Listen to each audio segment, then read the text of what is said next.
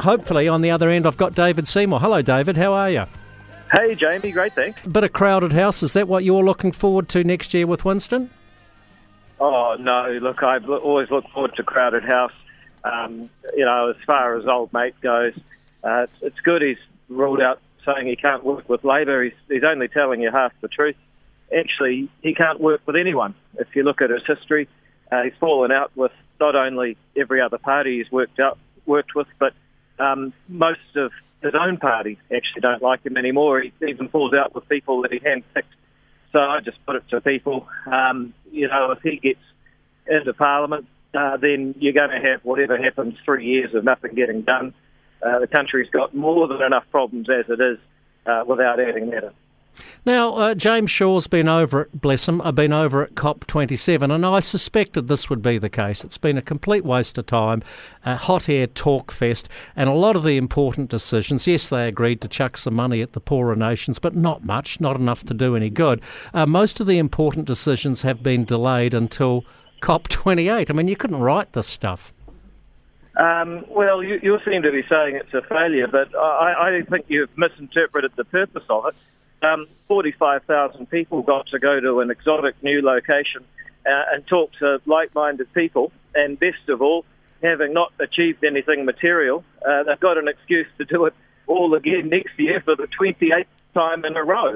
Uh, it's been an enormous success uh, for the people that went, not so much for those of us who pay for it and face the kind of regulations uh, under the Zero Carbon Act and uh, the new uh, farm taxes that are really a tax on food that no other country is going for, but New Zealand wants to saddle its own farmers with. Um, for all those people, um, consumers, taxpayers, farmers, basically everyone, it's, it's been a disaster. Um, but for the people that went, uh, couldn't have gone better. I would love to know, and I would love someone to do the maths or the sums, and you're an engineer, maybe you could do it in your spare time, David Seymour, on the carbon footprint of COP27. Oh, look, I, I, my calculator's only got eight digits on it, so I probably wouldn't be able to, to work that out, uh, Jamie. But I mean, it does give the lie to the whole thing. Uh, there are lots of initiatives going on all around the world to develop new technologies to sequester carbon, to make products more efficient, to keep heat in your house. All of those things are where the real business is. Uh, but instead of focusing on a good environment for technological innovation, uh, we, for example, in New Zealand, still have a medieval, superstitious approach to GE, uh, which is going to be almost impossible to work through in a Tiriti-centric Aotearoa because we're supposed to believe there's actually two types of science in the world. There's Mātauranga Māori and the rest of the world science. Uh, we need to start getting real about problem solving uh, and rather than flying to conferences and trying to uh, put the principles of the treaty into everything, as we have with this new RMA bill, which, by the way, you heard it here first, um, will be just like the RMA but worse. Well, uh, yeah, well, it was meant to simplify things, wasn't it? But uh, did it simplify a document from 900 pages down to 800? Is, is that right?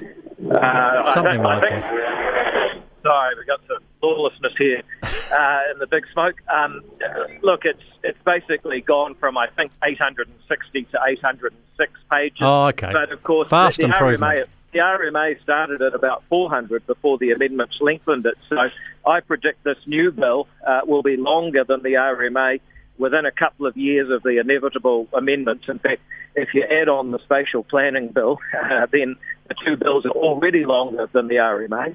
Uh, what they've done is said, look, there's only going to be 15 plans, which requires uh, a new type of planning committee, which of course will be subject to all sorts of co-government uh, provisions. Uh, and then they've said uh, the objective or the purpose of the new law uh, is to uphold te oranga o te taiao.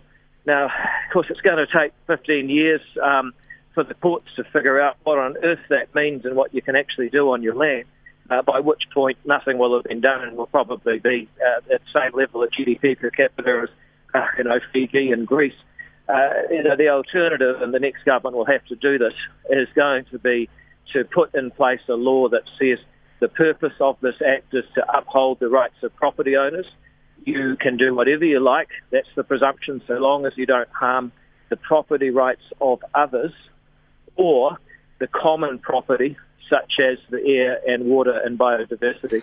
If you start from that basis, you've got a right to do what you can, what you like, and then work on the conflicts that arise, rather than saying you don't own your property, you can only do things for which you've been given permission according to this grand scheme of Te Oranga o Te Taiao uh, then uh, we might get somewhere. But right now, uh, it's actually going to be worse for the RMA. Look, really quickly to finish on, National came out last week with its new uh, tough approach on crime. I think I might have heard some boy races in the background there. Do you support the boot camp idea, or is this just populism?